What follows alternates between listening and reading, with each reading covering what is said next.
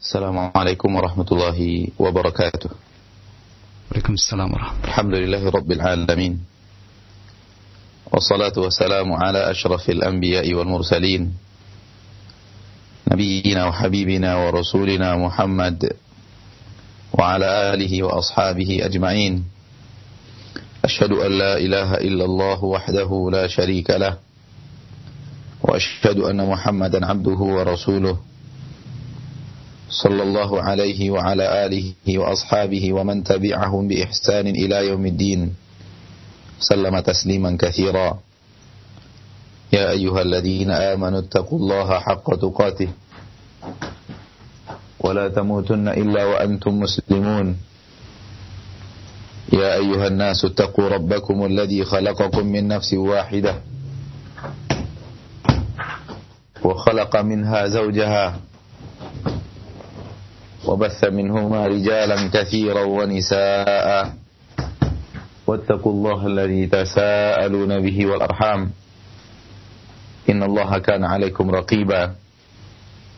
يا أيها الذين آمنوا اتقوا الله وقولوا قولا سديدا. يصلح لكم أعمالكم ويغفر لكم ذنوبكم. ومن يطع الله ورسوله فقد فاز فوزا عظيما. أما بعد فإن أصدق الحديث كتاب الله. وخير الهدي هدي محمد صلى الله عليه وسلم وشر الأمور محدثاتها فإن كل محدثة بدعة وكل بدعة ضلالة وكل ضلالة في النار.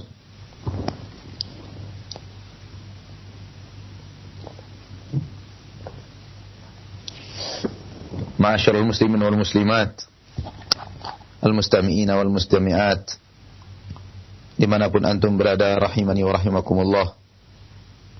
Alhamdulillah. Alhamdulillah atas rahmat dan nikmat Allah subhanahu wa ta'ala. Kembali di pagi hari ini Kita bertemu secara live di udara Dalam rangka tawasi bil haq Dan tawasi bil sabr. Beberapa waktu terakhir Allah tabaraka wa taala pencipta langit dan bumi tidak mentakdirkan kita untuk bisa bertemu secara live di udara karena satu dan lain hal. Namun di pagi hari ini insyaallah taala kita akan melanjutkan kebersamaan kita di atas kecintaan kepada akidah yang sahihah di atas keinginan untuk mensucikan dan memurnikan keyakinan karena sesungguhnya akidah sesuatu yang sangat penting untuk diperhatikan oleh seorang muslim dan muslimah. Dikarenakan akidah adalah pondasi agama. Adapun amalan adalah yang sesuatu yang dibangun di atas pondasi tersebut. Dan walaupun pondasi itu sering tidak kelihatan oleh kasat mata yang memandang sebuah bangunan yang indah, tinggi menjulang, kokoh. Akan tetapi ketahuilah bahwa peran daripada pondasi yang kokoh itulah yang membuat bangunan itu bisa berdiri tegak, kuat dan kokoh. Oleh karena itu, pondasi memiliki hal yang sangat penting dan pondasi agama seorang muslim dan muslimah adalah akidahnya yang benar akidahnya yang sahihah. Kembali bersama kita akan melanjutkan matan daripada akidah al-wasitiyah karya seorang ulama yang sangat ternama Syekhul Islam Ibn Taimiyah rahimahullah dan pada kesempatan ini kita akan berbicara tentang perkataan beliau melanjutkan matan yang pada kesempatan yang terakhir kita bicarakan yaitu qauluhu wa huwal imanu billah wa malaikatihi wa kutubihi wa rusulih wal wal ba'thi ba'dal maut. Pertemuan yang lalu kita telah membahas iman tentang Allah dalam beberapa kali pertemuan iman tentang malaikat, iman tentang kitab, iman tentang rasul. Dan pada hari ini insya Allah semoga Allah tabaraka wa taala memudahkan dan memberikan taufik di dalam setiap perkataan kita akan berbicara tentang wal ba'thi ba'dal maut. Beriman tentang adanya hari berbangkit setelah kematian. Dan itulah yang dimaksud dengan iman dengan hari akhir. Dan hari akhir disebut akhir karena dia datangnya terakhir.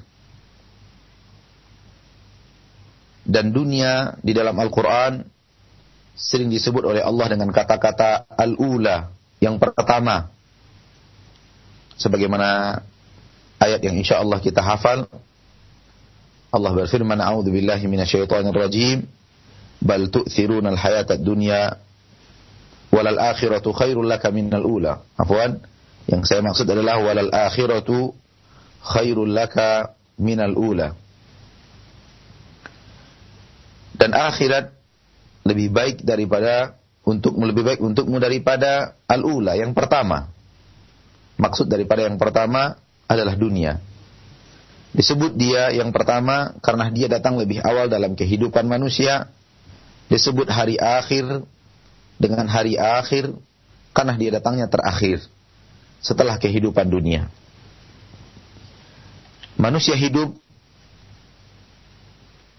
dalam dua kehidupan. Kehidupan pertama setelah ditiupkannya ruh oleh malaikat di dalam rahim seorang wanita terhadap janin yang ia kandung. Ketika itulah manusia pertama kali hidup dan ketika itulah kehidupan dunia bermula sampai kemudian ia dilahirkan oleh ibunya dan tumbuh menjadi seorang balita, remaja, dewasa, tua, kemudian berakhirlah kehidupan yang pertama ini dengan datangnya kematian. Kehidupan manusia yang kedua yang disebut dengan kehidupan akhir adalah kehidupan yang bermula di saat Allah tabaraka wa taala mengembalikan ruh ke dalam jasad di alam barzakh. Ketika orang yang kita antarkan ke pemakaman telah kita kuburkan dan kita kembali ke tempat kita masing-masing di saat itulah kata Rasulullah SAW mayit sudah mulai bisa mendengar suara telapak orang yang meninggalkan pemakaman. Ia sudah hidup kembali. Maka kematian adalah sesuatu yang sangat singkat. Dan antara kehidupan yang pertama yaitu kehidupan dunia dengan kehidupan yang kedua yaitu kehidupan akhir waktunya tidak terlalu panjang. Tapal batasnya tidak terlalu panjang. Kehidupan akhir kita bermula kehidupan kita yang kedua atau yang terakhir karena tidak ada yang ketiga bermula di saat ruh telah kembali ke jasad di alam barzakh. Adapun setelah datangnya hari kiamat, kita mengetahui adanya hari berbangkit di mana manusia dibangkitkan dari alam kubur. Ketahuilah kaum muslimin wal muslimat di mana pun antum berada rahimani wa rahimakumullah bahwa sesungguhnya bangkit dari alam kubur itu bukan untuk hidup namun untuk bangkit. Karena kita telah hidup sebelum bangkit. Hidup kita bermula di saat ruh kembali ke jasad di alam barzakh dan kehidupan itu tidak akan berakhir sampai selama-lamanya. Di saat dunia dihancurkan oleh Allah tabaraka wa taala dengan nama kiamat dengan mendatangkan hari kiamat yang hidup di alam barzakh tetap hidup sampai kemudian Allah tabaraka wa taala mengangkatnya dari alam kubur itu untuk kembali ke permukaan bumi yang telah berbentuk padang pasir yang sangat luas. Jadi kehidupan akhirat setelah hari kiamat bukanlah untuk hidup akan tetapi melanjutkan kehidupan yang ada di alam barzakh. Oleh karena itu para ulama ketika berbicara tentang hari akhir mereka berkata hari akhir bagi seorang insan per individu dimulai dari alam barzakh. Alam barzakh dimasukkan ke dalam iman bil yaumil akhir karena sesungguhnya kehidupan akhir bagi seorang manusia bermula dari alam barzakh itu sendiri. Satu hal yang tidak benar yang harus kita buang di dalam pemikiran kita kalau seandainya itu ada bahwa hari berbangkit dari alam kubur kita meyakini hari itu kita hidup kembali. Tidak. Bukan hari itu kita dihidupkan oleh Allah. Kalau hari itu kita dihidupkan oleh Allah itu artinya di alam barzakh kita adalah orang yang tidak hidup. Namun yang sebenarnya bahwa kita hidup di alam barzakh dan hari berbangkit dari kubur adalah hari berbangkit dan bukan hari untuk hidup. Namun hari keluar dari perut bumi untuk kembali berdiri di permukaan bumi, namun di sebuah dunia yang bukan dunia yang kita kenal. Dunia yang luas ini telah menjadi butiran pasir yang sangat luas, tempat berdirinya seluruh manusia dan jin yang akan dihisap oleh Allah Subhanahu wa taala. Mulai daripada manusia yang pertama bernama Adam alaihi salam sampai manusia yang terakhir mulai daripada jin yang pertama hingga jin yang terakhir akan berdiri di padang mahsyar untuk dihisab amalan kita oleh Allah Subhanahu wa taala. Inilah dia hari akhir. Di antara keimanan yang wajib, di antara akidah yang wajib yang seandainya akidah ini kosong dari dada seorang insan, maka dia bukanlah muslim dan muslimah. Dia bukanlah muslim dan muslimah. Dia dihitung orang kafir yang ingkar kepada ayat-ayat Allah yang berbicara tentang hari akhirat, yang ingkar kepada hadis-hadis Rasulullah sallallahu alaihi wasallam yang telah berbicara tentang hari akhir dan dengan keingkarannya kepada ayat-ayat Allah dan keingkarannya kepada hadis-hadis Rasulullah SAW tersebutlah dialah disebut orang kafir. Karena makna kafir adalah ingkar. Ma'asyarul muslimin wal muslimat rahimani wa rahimakumullah. Keberadaan manusia hidup di alam yang kedua pertama sekali secara garis umum untuk mempertanggungjawabkan perbuatan untuk mempertanggungjawabkan amalan yang ia lakukan selama ia hidup di permukaan bumi. Allah tabaraka wa taala menghisab dengan hisab yang detail. Allah tabaraka wa taala tidak melewatkan pekerjaan sekecil apa pun, perbuatan sekecil apa pun yang tidak akan Allah balas. Sebagaimana firman Allah tabaraka wa taala faman ya'mal mithqala dzarratin khairan yarah wa man ya'mal mithqala dzarratin syarran yarah. Mithqala dzarratin syarran yarah. Barang siapa yang beramal sebesar biji zarrah daripada kebaikan, pasti dia akan melihat kebaikannya itu. Dan barang siapa yang mengamalkan keburukan walaupun sebesar biji zarrah, maka pasti dia akan melihat keburukannya itu dan kebaikan akan berbalas dengan kebaikan, keburukan pun akan berbalas dengan sesuatu yang tidak diinginkan kecuali kalau Allah Subhanahu wa taala ampunkan.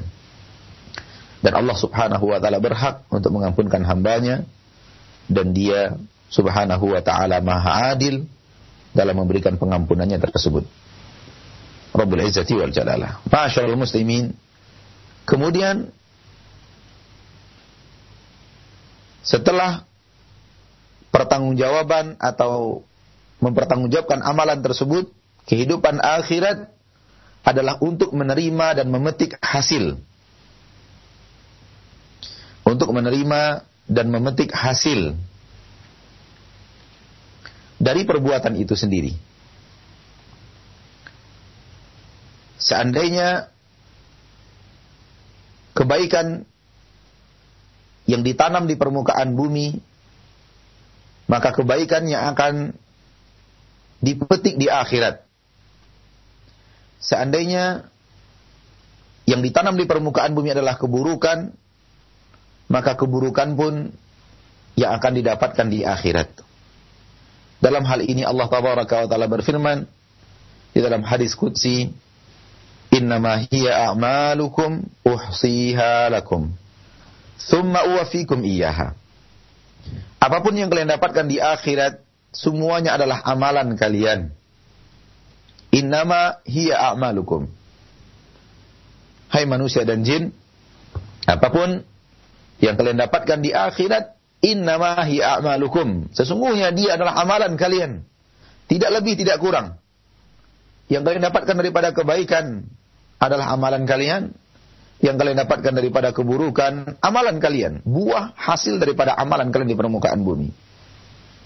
Uhsiha lakum saya simpankan untuk kalian amalan tersebut. Saya catatkan untuk kalian. Saya pelihara dalam bentuk catatan-catatan. Saya rekam dalam bentuk catatan-catatan. Summa uwafikum iyaha. Kemudian saya kembalikan lagi kepada kalian amalan tersebut.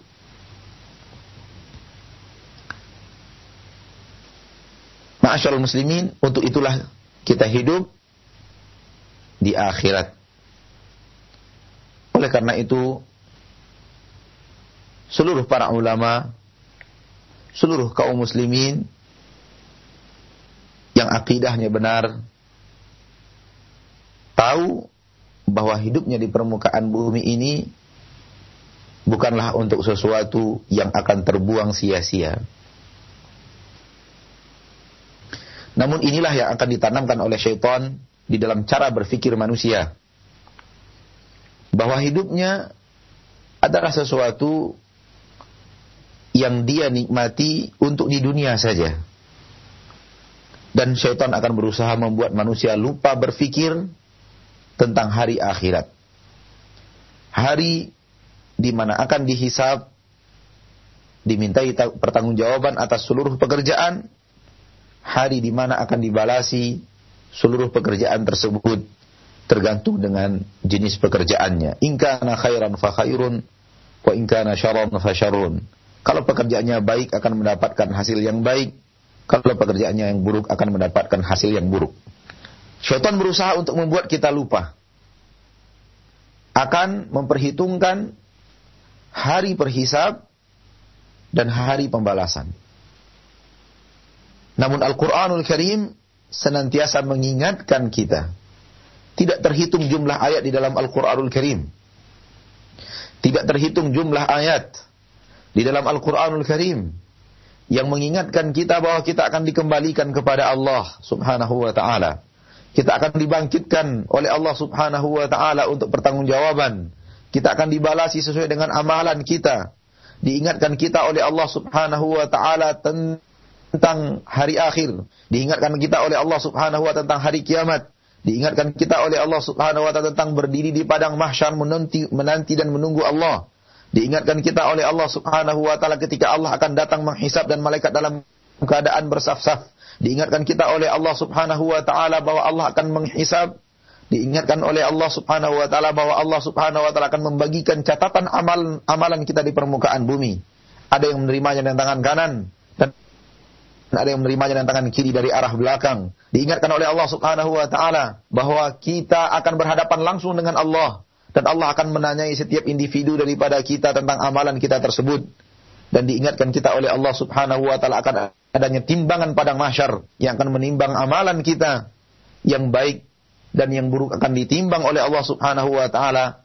Catatan amalan manusia dan timbangan amalan manusia yang banyak yang lebih banyak baiknya daripada buruknya akan ber, berbahagia dan catatan amalan manusia yang lebih baik lebih banyak buruknya daripada baiknya akan menderita.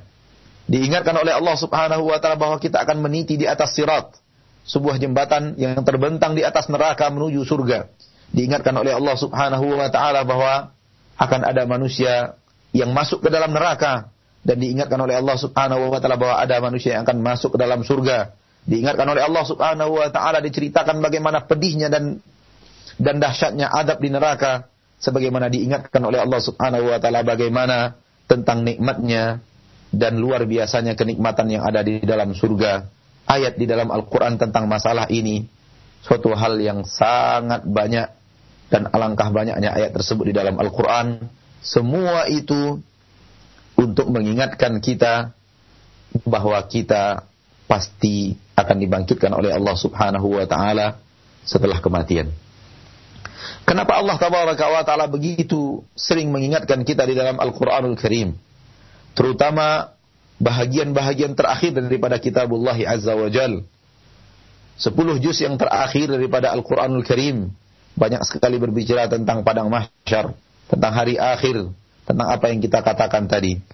Ma'asyarul muslimin wal muslimat.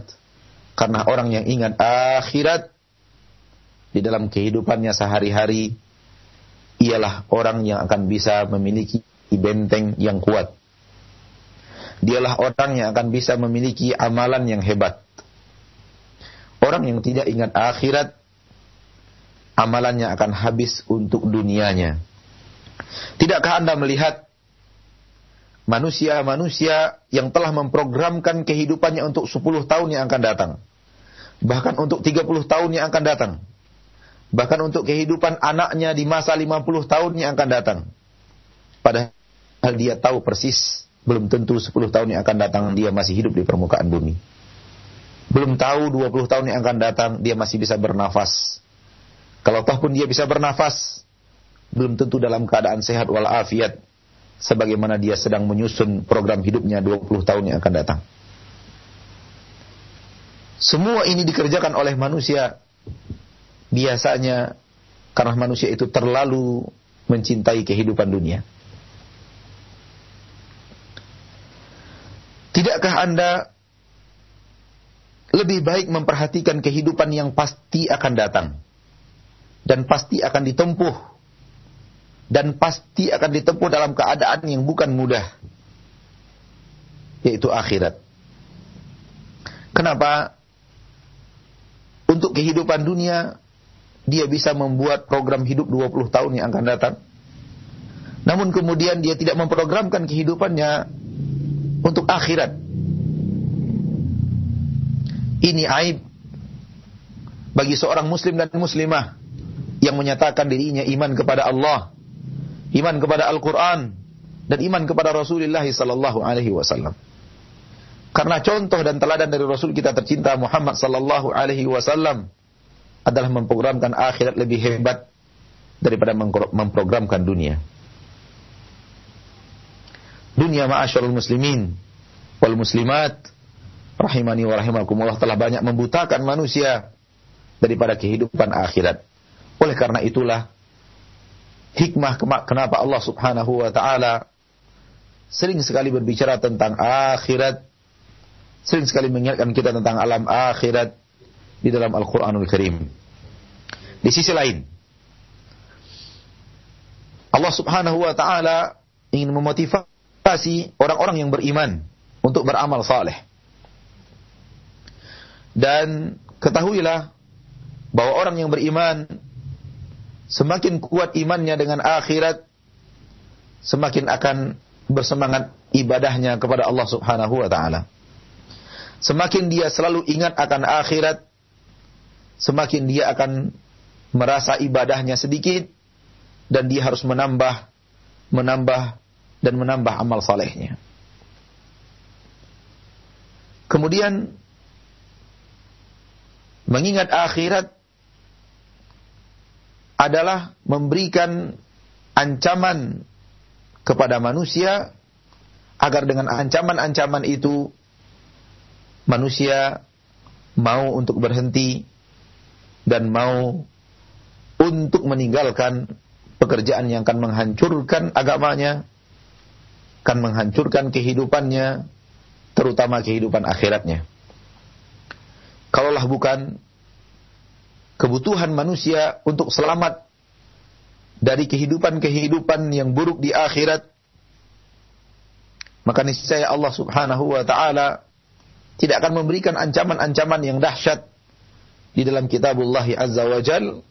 Demikian juga Rasulullah SAW di dalam hadisnya tentang apa yang akan didapatkan oleh seseorang karena ulah perbuatannya di permukaan bumi. Allah bercerita banyak tentang derita pelaku-pelaku maksiat, tentang derita orang yang tidak beriman di padang mahsyar di dalam kobaran api neraka. Semua itu akan memberikan rasa takut kepada setiap orang yang beriman kepada Allah, beriman kepada Rasulullah, beriman kepada kitabullah untuk melakukan pekerjaan-pekerjaan yang akan mendatangkan petaka untuknya di akhirat. Ini dalam hitungan keuntungan pribadi bagi setiap muslim dan muslimah yang beriman kepada kitabullah, beriman kepada hari akhir. Hari akhir sangat penting untuk kita ingat di dalam kehidupan kita. Kelalaianlah yang telah membuat manusia akhirnya masuk ke dalam neraka tersebut. Lalai daripada mengingat akhirat, lalai daripada mengingat neraka dan adab yang ada di dalamnya, lalai mengingat surga dan kenikmatan yang ada di dalamnya. Inilah yang membuat manusia terjerumus, terjungkal masuk ke dalam neraka Allah tabaraka wa taala. Sebagaimana firman Allah tabaraka wa taala dalam Al-Qur'an, "Wa laqad dzara'na li jahannama katsiran minal jinni wal ins." lahum qulubun la yafqahuna biha wa lahum adhanun la yasma'una biha wa lahum a'yunun la yubsiruna biha ulaika kal an'am bal hum adall sungguh kami akan isi neraka jahanam dengan kebanyakan jin dan manusia mereka punya hati tapi tidak pernah mau memahami dengan hati itu mereka memiliki telinga tapi tidak pernah mau mendengar dengan telinga tersebut. Mereka punya mata, namun tidak pernah mau mendengar dengan mau tidak pernah mau melihat dengan mata itu. Mereka bagaikan hewan ternak balhum abal, bahkan mereka lebih sesat. Siapa mereka ini? Siapa mereka yang akan menghuni neraka jahanam ini? Yang punya hati tapi tidak pernah mau memahami, yang punya telinga tidak tapi tidak pernah mau mendengar, yang punya mata tapi tidak pernah mau melihat, yang bagaikan hidup sebagai bagaikan hewan ternak. Bahkan lebih sesat daripada hewan ternak itu siapa mereka? Allah katakan ulaika humul ghafilun. Mereka adalah orang-orang yang lalai. Mereka adalah orang-orang yang lalai. Bukan lalai dunianya karena dia telah adalah orang yang telah memprogramkan hidupnya dengan program yang sedemikian detail tapi lalai akan hari akhir Wahum bil akhirati hum ghafilun. Namun mereka dengan hari akhir adalah orang-orang yang lalai. Maka kelalaian yang dimasuk dalam ayat adalah lalai untuk membangun kehidupan akhir. Untuk mendapatkan kebaikan di kehidupan akhir. Ma'asyarul muslimin wal muslimat. Seandainya di hadapan seorang muslim dan muslimah.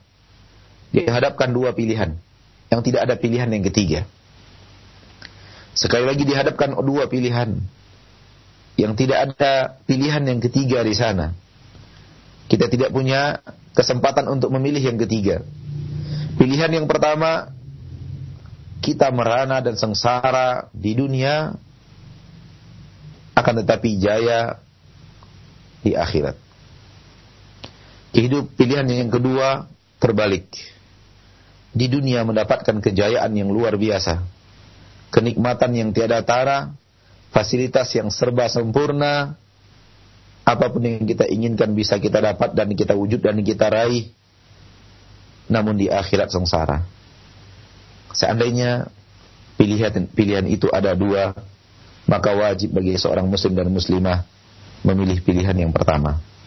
Biarlah hancur dunianya, biarlah sengsara dia di kehidupan dunianya, asalkan di kehidupan akhirnya dia bisa selamat.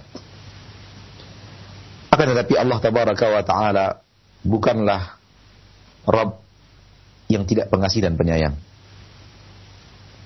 Bukanlah Rabb yang akan menyengsarakan orang-orang yang beriman. Inna Allah la yudhi'u amalal mu'minin. Allah tabaraka wa ta'ala tidak akan menyia-nyiakan amalan orang-orang yang beriman. Kebahagiaan di dunia adalah ketika seseorang hidup di dunia untuk akhirat. Dan kesengsaraan di dunia adalah kesengsaraan ketika seseorang hidup di dunia untuk dunia. Ini yang banyak di, di, diabaikan oleh manusia, termasuk di antaranya kaum muslimin dan muslimat yang hanyut oleh kehidupan dunia.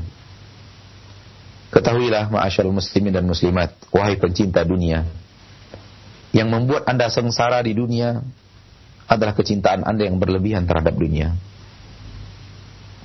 Cita-cita anda yang terlalu tinggi, angan-angan yang terlalu melambung di udara, itulah yang telah membuat anda menderita. Akhirnya untuk mengejar bayang-bayang tersebut anda berlari sekencangnya, anda berlari sekuatnya, namun sudah letih Anda berlari. Bayangan yang dibayangkan tersebut masih jauh, masih terlalu tinggi untuk diraih. Itulah yang membuat Anda sengsara di permukaan bumi. Sesungguhnya iman kepada hari akhir akan mendatangkan kebahagiaan di dunia. Rasul kita tercinta Muhammad bin Abdullah salawatu rabbi wa salamu alaihi suri dan utama kita dalam meraih kehidupan yang bahagia di permukaan bumi. Beliau tidak meraihnya dengan harta yang berlimpah, ber, ber, berlimpah. Beliau tidak meraih kebahagiaan itu dengan kedudukan yang tinggi. Beliau tidak meraihnya dengan makanan yang serba lengkap, dengan tempat istirahat yang sangat mewah. Namun beliau meraih kebahagiaan dunia itu sebagaimana yang beliau katakan wa ju'ilat qurratu aini fi shalah. Allah jadikan bahagiaku ada di dalam salat. Kebahagiaan Rasul kita tercinta Muhammad bin Abdullah adalah di dalam salat. Menunjukkan bahwa orang yang hidupnya di permukaan bumi untuk membangun akhiratnya itulah orang yang bahagia hidup di permukaan bumi. Maka Allah tidak akan menyia-nyiakan amalan orang yang beriman. Allah akan sayang kepada orang-orang yang taat dan patuh kepadanya. Allah akan sayang kepada orang-orang yang akan membangun akhiratnya. Kepada mereka lah Allah berikan kebahagiaan. Dan Allah subhanahu wa ta'ala benci kepada orang-orang yang melanggar syariatnya, yang tidak membangun akhiratnya, kepada mereka Allah berikan kesengsaraan. Akan tetapi mata manusia yang salah dalam memandang, mata manusia yang salah dalam melihat, kebanyakan manusia hanya melihat dengan mata kepala yang ada di kepalanya dan tidak memandangnya dengan hatinya. Kebanyakan manusia terpengaruh oleh penampilan zahir dan tidak memperhatikan apa di balik yang zahir tersebut. Akan tetapi kalau kita ingin membuka sedikit hati kita, untuk melihat dengan mata hati itu apa yang terjadi kepada pencinta-pencinta dunia. Apa yang terjadi kepada orang-orang yang mengidolakan dunia, melupakan akhirat. Sumpah demi Allah, pencipta langit dan bumi. Kita melihat mereka adalah orang yang sengsara. Kita melihat mereka adalah orang yang dikejar bayang-bayang. Dan dia telah lelah berlari. Namun bayang-bayang itu selalu mengejarnya atau mereka adalah orang-orang yang mengejar sesuatu yang telah lelah berlari. Namun sesuatu yang dikejar itu semakin jauh dan menjauh. Atau orang-orang yang hidup selalu menderita karena tidak mendapatkan apa yang dia cita-citakan. Maka cita-cita kita adalah akhirat. Masyaallah muslimin wal muslimat. Tanamkan di dalam hati kita yang paling dalam bahwa kita pasti akan hidup di alam barzakh. Kemudian kita pasti akan dibangkitkan dari alam barzakh itu di saatnya yang Allah inginkan dan Allah tentukan. Kita akan berdiri di padang mahsyar menanti Allah menghisap.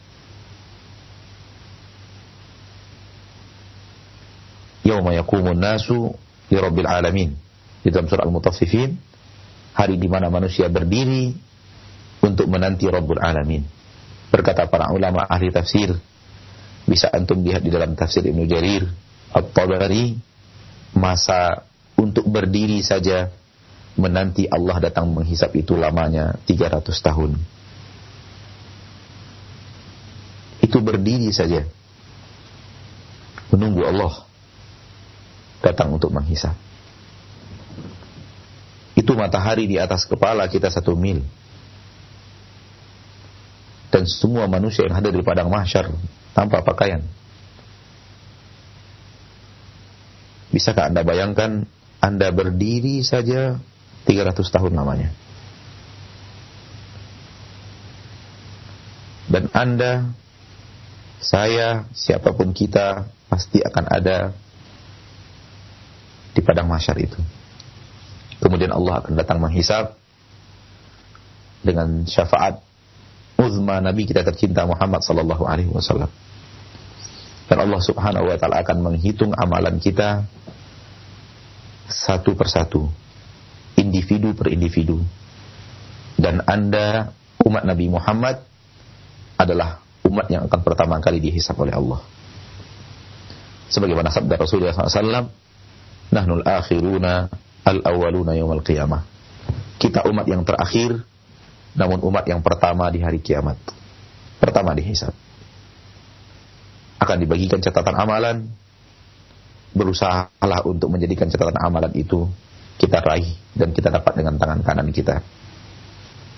Karena mereka lah orang yang akan berbahagia. Anda akan ditimbang amalannya di hari akhir dan berusahalah untuk menjadi orang yang timbangan kebaikannya jauh lebih banyak daripada timbangan keburukannya. Untuk menjadikan timbangan keburukan kosong ini tidak mungkin dan mustahil karena ini hanya milik para nabi dan para rasul.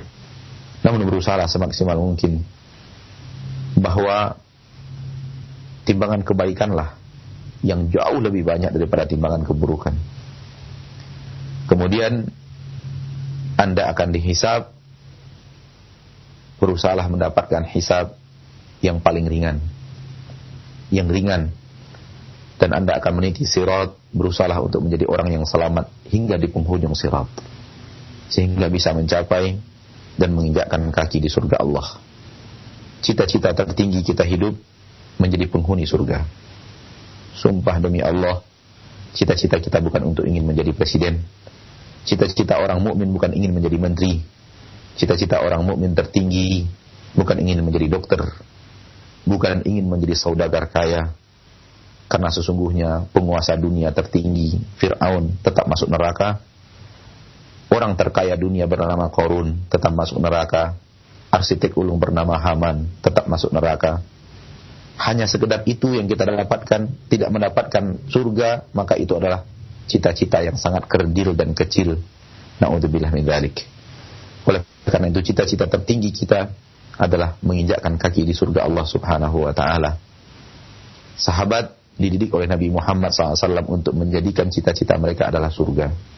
Oleh karena itu Muad bin Jabal berkata kepada Rasulullah Sallallahu Alaihi Wasallam, wahai Rasulullah, tunjukkan saya amalan yang bisa membuat saya jauh dari neraka dan masuk ke dalam surga.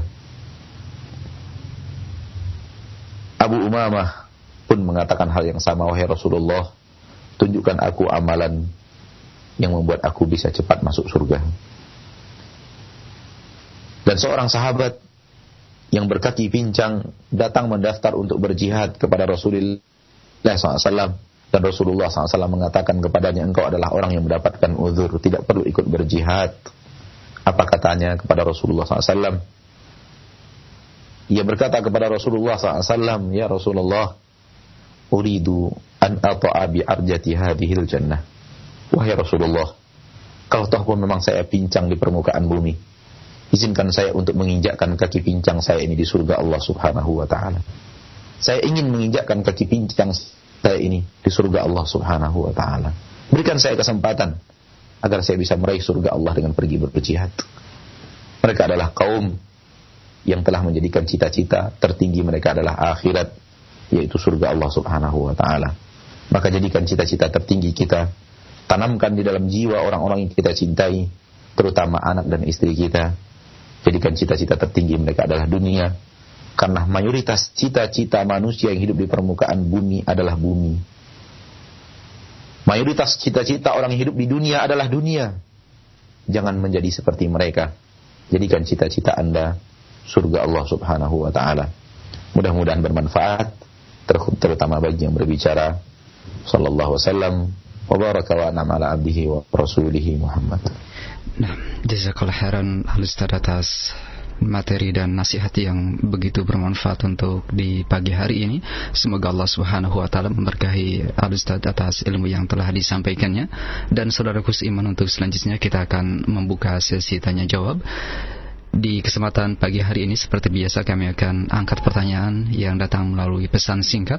Anda bisa kirimkan melalui nomor 0819896543 dan sudah ada pendengar yang menyampaikan pertanyaan melalui pesan singkat dari seorang hamba Allah di Gunung Putri Bogor yang bertanya, "Ya Ustadz, setelah saya mengenal sunnah dalam keseharian saya selalu teringat akan akhirat dan saya selalu berupaya untuk merasakan bahwa kematian sudah teramat dekat.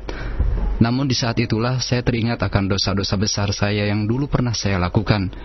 Hal ini membuat saya selalu merasa takut akan mati karena dosa-dosa tersebut. Mohon nasihat dari Al-Ustad, akankah dosa-dosa besar tersebut Allah hapuskan dengan ibadah saya yang sedikit dan iman saya yang sekarang yang terkadang naik dan terkadang turun. Jazakallah khairan Ustaz atas nasihatnya. Wajazakillahi khairan atas pertanyaannya. Masyaallah muslimin dan muslimat, terkhusus saudari kita yang bertanya. Sesungguhnya takut akan dosa yang telah kita lakukan adalah sifat yang terpuji. Dan takut terhadap dosa yang telah kita lakukan itulah kehidupan orang mukmin. Orang mukmin selalu hidup penuh dengan kekhawatiran akan kesalahan yang dia lakukan di permukaan bumi. Akan tetapi ketahuilah saudaraku, saudariku kaum muslimin dan muslimat harus tambahkan lagi satu sifat. Takut akan dosa itu sudah baik. Malah orang yang tidak takut akan dosanya bukanlah sikap yang mulia dan terpuji dalam agama Islam. Namun, ukti yang bertanya dan siapa pun yang mengalami hal yang sama dengan ukti yang bertanya, tambahkan lagi satu sifat. Jangan hanya hidup dengan perasaan takut. Karena di dalam agama kita, kita disuruh hidup, kita disuruh hidup dengan takut dan penuh harap. Takut dan harap adalah sifat yang harus kita penuhi di dalam hidup kita. Memang kita adalah orang yang pernah melakukan dosa dan kesalahan. Akan tetapi, tidakkah kita pernah mendengar Allah Subhanahu wa taala berfirman, "Innallaha yaghfiru dzunuba jami'a." Kalau kalian bertobat, Allah mau mengampunkan dosa kalian semuanya.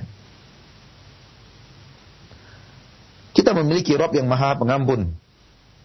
Kita memiliki Allah subhanahu wa ta'ala yang lebih bahagia dengan taubat kita daripada dosa-dosa besar itu, daripada seorang lelaki di padang pasir membawa seekor kendaraan, tunggangan, unta dan semacamnya, di atas unta itu adalah makanan dan minumannya, Kemudian hunta itu pergi meninggalkan dirinya.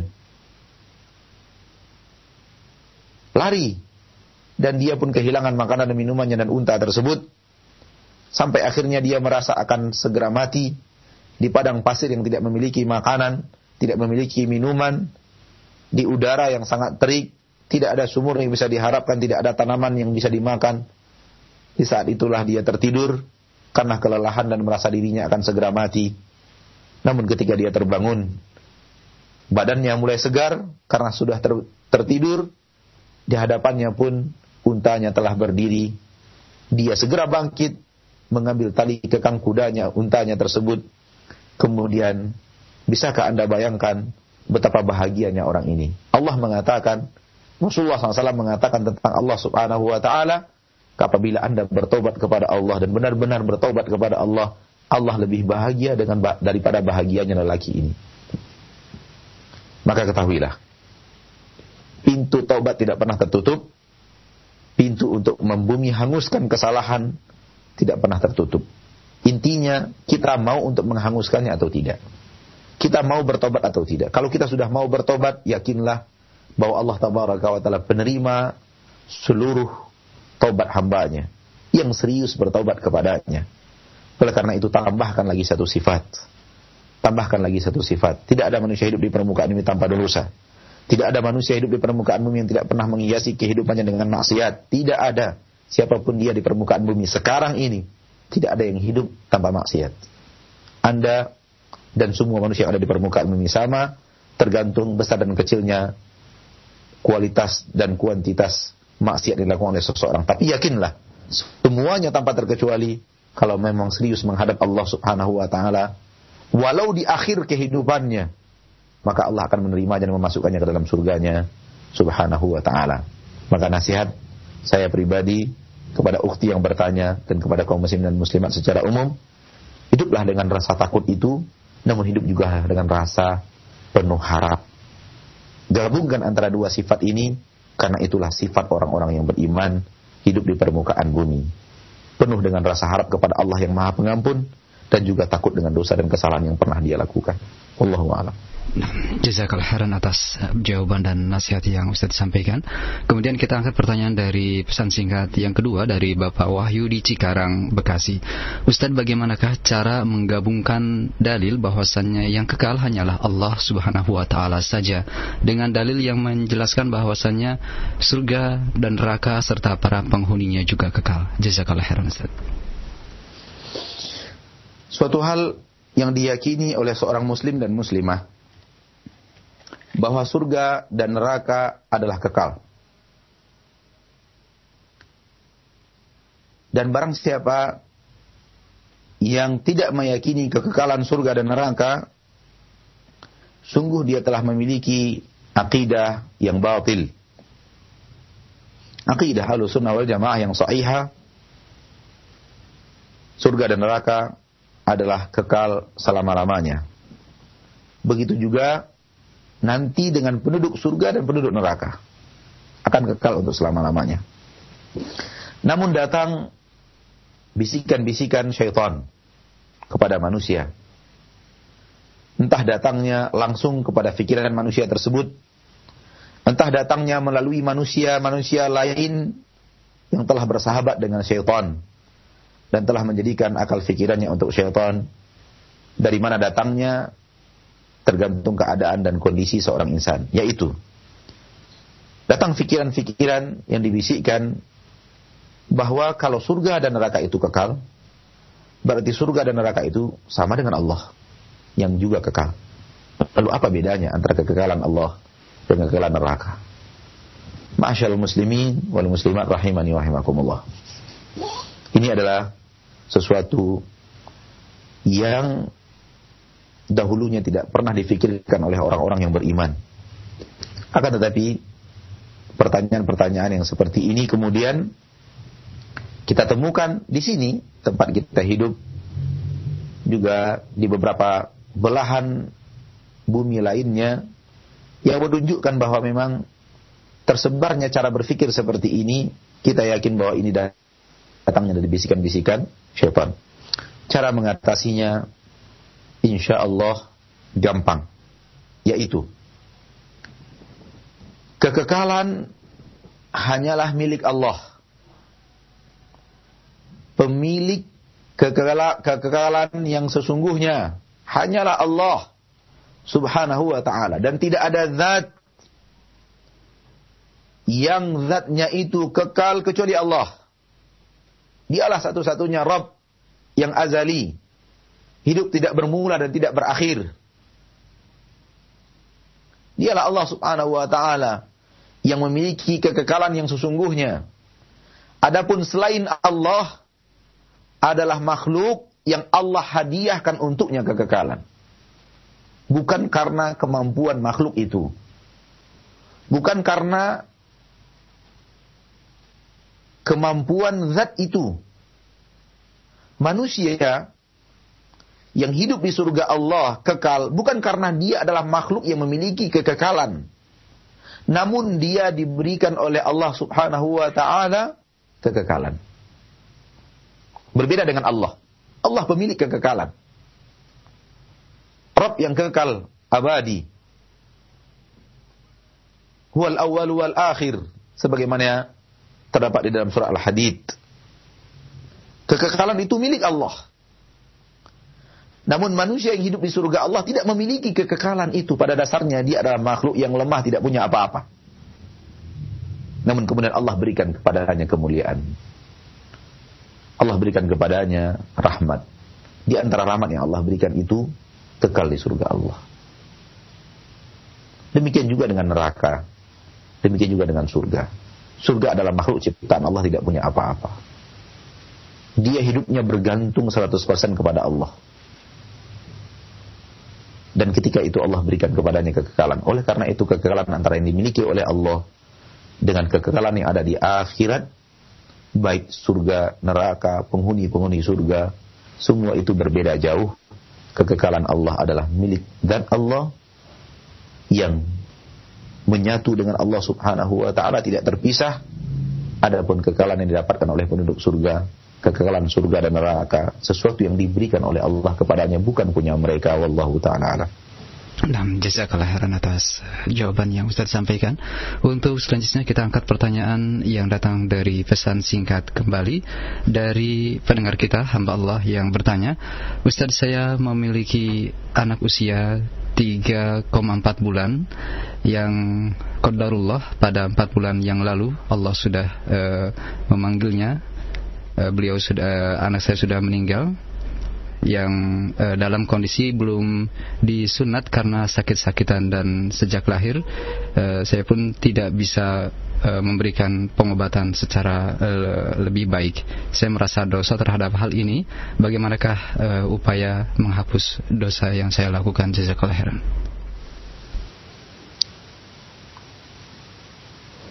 Masyaallah muslimin wal muslimat terkhusus saudara kita atau saudari kita yang bertanya Allah berfirman di dalam Al-Quran La yukallifullahu nafsan illa wus'aha.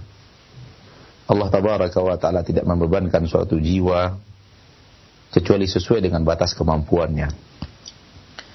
Seandainya kurangnya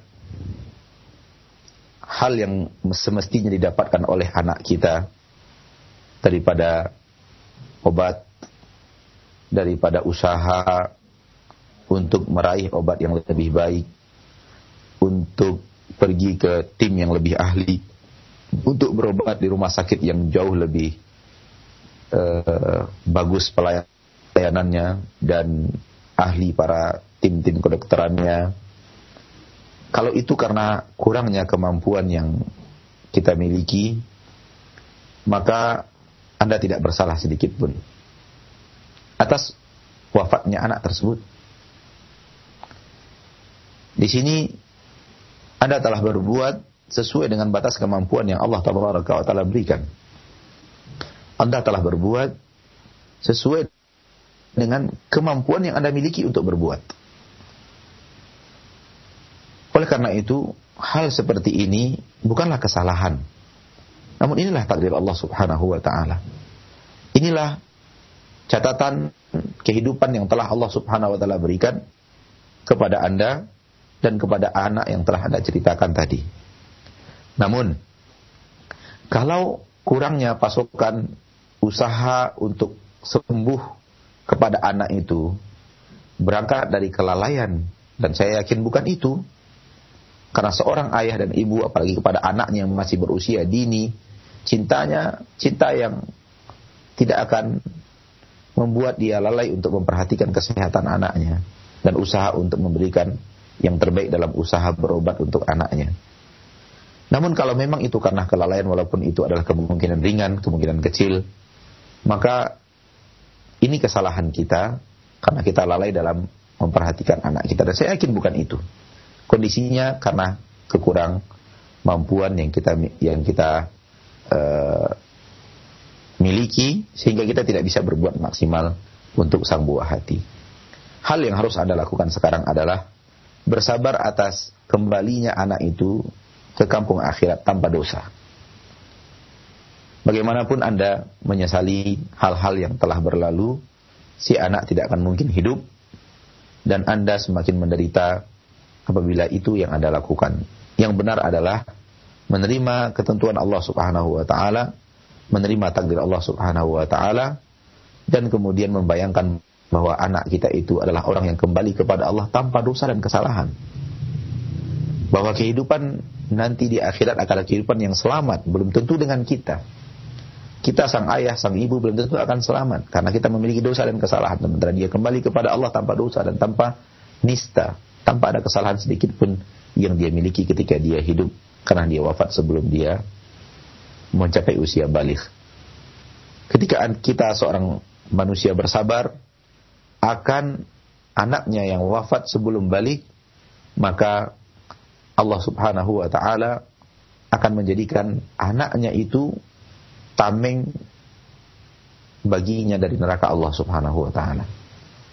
Allah akan menjadikan anaknya itu dan kesabarannya atas kewafatnya anaknya yang wafat sebelum usia balik dan dia bersabar akan menjadikan anaknya itu dan usahanya dan kesabarannya atas wafatnya anaknya itu adalah tameng daripada api neraka.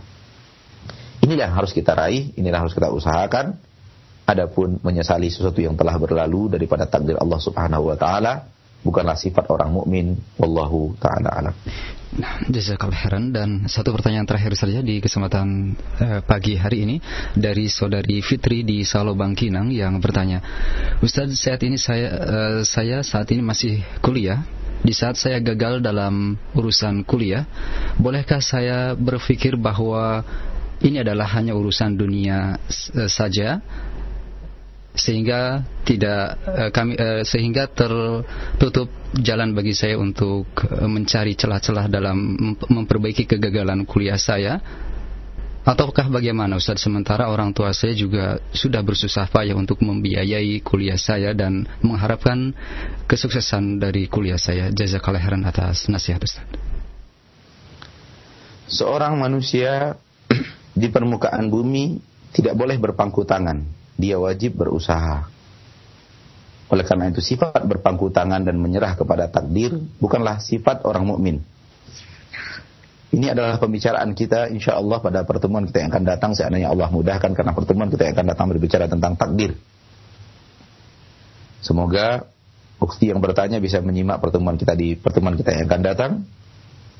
Manusia kalau dia sudah berupaya sekuat kemampuan yang dia miliki, dan dia tidak melalaikan. Dan kemudian yang terjadi adalah sesuatu yang tidak dia harapkan. Maka di sini tidak terjadi kesalahan. Toh dia telah berusaha sekuat kemampuan yang dia miliki. Oleh karena itu ia tidak perlu menyalahkan dirinya. Kalau memang itu adalah usaha maksimal yang telah dia lakukan dan kalau seandainya itu karena kelalaian, karena sesuatu uh, hal yang terlalu menyepelekan dan semacamnya, maka itu adalah kelalaian dia. Dan semuanya adalah takdir Allah Subhanahu wa taala. Maka yang paling penting sekarang adalah lakukan upaya yang maksimal, usahakan usaha yang optimal agar meraih yang terbaik dan serahkan semuanya kepada Allah Subhanahu wa taala. Wallahu taala alam. Jazakallah khairan atas jawaban dari pertanyaan terakhir kita di pagi ini dan satu kesimpulan atau penutup untuk perjumpaan kita di pagi ini kami persilakan. Masyaallah muslimin dan muslimat, saudara-saudariku rahimani, rahimani wa rahimakumullah di mana pun antum berada. Dunia adalah kehidupan kita sekarang, namun kita tidak hidup untuk dunia. Bumi adalah tempat kita berpijak sekarang, namun kita tidak hidup untuk di bumi ini selama-lamanya. Pastikan di hati kita tertanam sebuah akidah. Saya hidup di dunia ini hanya sebentar. Kehidupan saya yang panjang adalah di hari akhir. Oleh karena itu, akan membuat kita berusaha untuk mencari bekal di permukaan bumi ini demi kehidupan kita yang akan sangat panjang setelah kematian. Bayangkan Rasulullah SAW yang hanya hidup 63 tahun di permukaan bumi. Di alam barzakh saja beliau sekarang telah lebih daripada 1400 tahun. Kita tidak tahu berapa tahun lagi ke depan sampai datangnya hari kiamat. Kita tidak tahu berapa panjang waktu antara hari kiamat sampai hari berbangkit. Itu baru kehidupan dunia dengan alam barzakh. Padahal kehidupan akhirat adalah kehidupan yang abadi yang jauh lebih panjang dari alam barzakh. Oleh karena itu di dalam Al-Quran Allah bercerita orang kafir yang akan masuk neraka. Seandainya mereka memiliki emas sepenuh bumi ini. Tidakkah orang kafir dan orang-orang yang memiliki sifat seperti orang kafir yang terlalu mencintai dunia berlebihan, terlalu mencintai harta berlebihan, ingin menumpuk hartanya sebanyak-banyaknya, namun di akhirat keadaan terbalik. Allah bercerita dalam Al-Quran seandainya mereka memiliki emas sepenuh bumi ini. Maka mereka mau memberikan emas itu kepada Allah sebagai ganti agar mereka sebagai bayaran agar mereka dilepaskan dari neraka. Tidak ada arti harta bagi mereka. Itu yang Allah terangkan di akhirat. Dan tidak akan ada orang yang memiliki emas sepenuh bumi ini. Seandainya itu ada di akhirat bagi orang kafir, maka dia rela menjadikan emas dan seluruhnya itu sebagai ganti, sebagai tebusan agar dia bebas dari neraka. Sekedar bebas dari neraka, bukan masuk ke dalam surga Allah, bebas dari neraka Allah Subhanahu wa taala. Begitu dahsyatnya padang mahsyar dan adab neraka dan begitu kerdilnya dunia beserta seluruh isinya. Oleh karena itu tidak wajar kalau hanya gaji bulanan yang akan membuat kita masuk neraka. Tidak wajar kalau hanya nilai proyek yang akan membuat kita terjerumus ke dalam neraka Allah Subhanahu wa taala. Oleh karena itu jadikanlah dunia hanya kehidupan sementara dan nikmati yang halal yang ada di dalamnya, halal yang untuk kita nikmati agar kemudian tidak menghalangi langkah kita sampai ke surga Allah dan agar tidak menjadikan keinginan kita untuk meraih sesuatu yang kerdil di permukaan bumi membuat kita akhirnya harus masuk ke dalam neraka Allah yang sangat dahsyat. Mudah-mudahan bermanfaat. Wassallallahu sallam wa baraka wa an'ama ala abdihi wa rasulihi Muhammad. Subhanakallahumma rabbana bihamdika asyhadu an la ilaha illa anta astaghfiruka wa atubu ilaik. Walhamdulillahi rabbil alamin. Wassalamualaikum warahmatullahi wabarakatuh.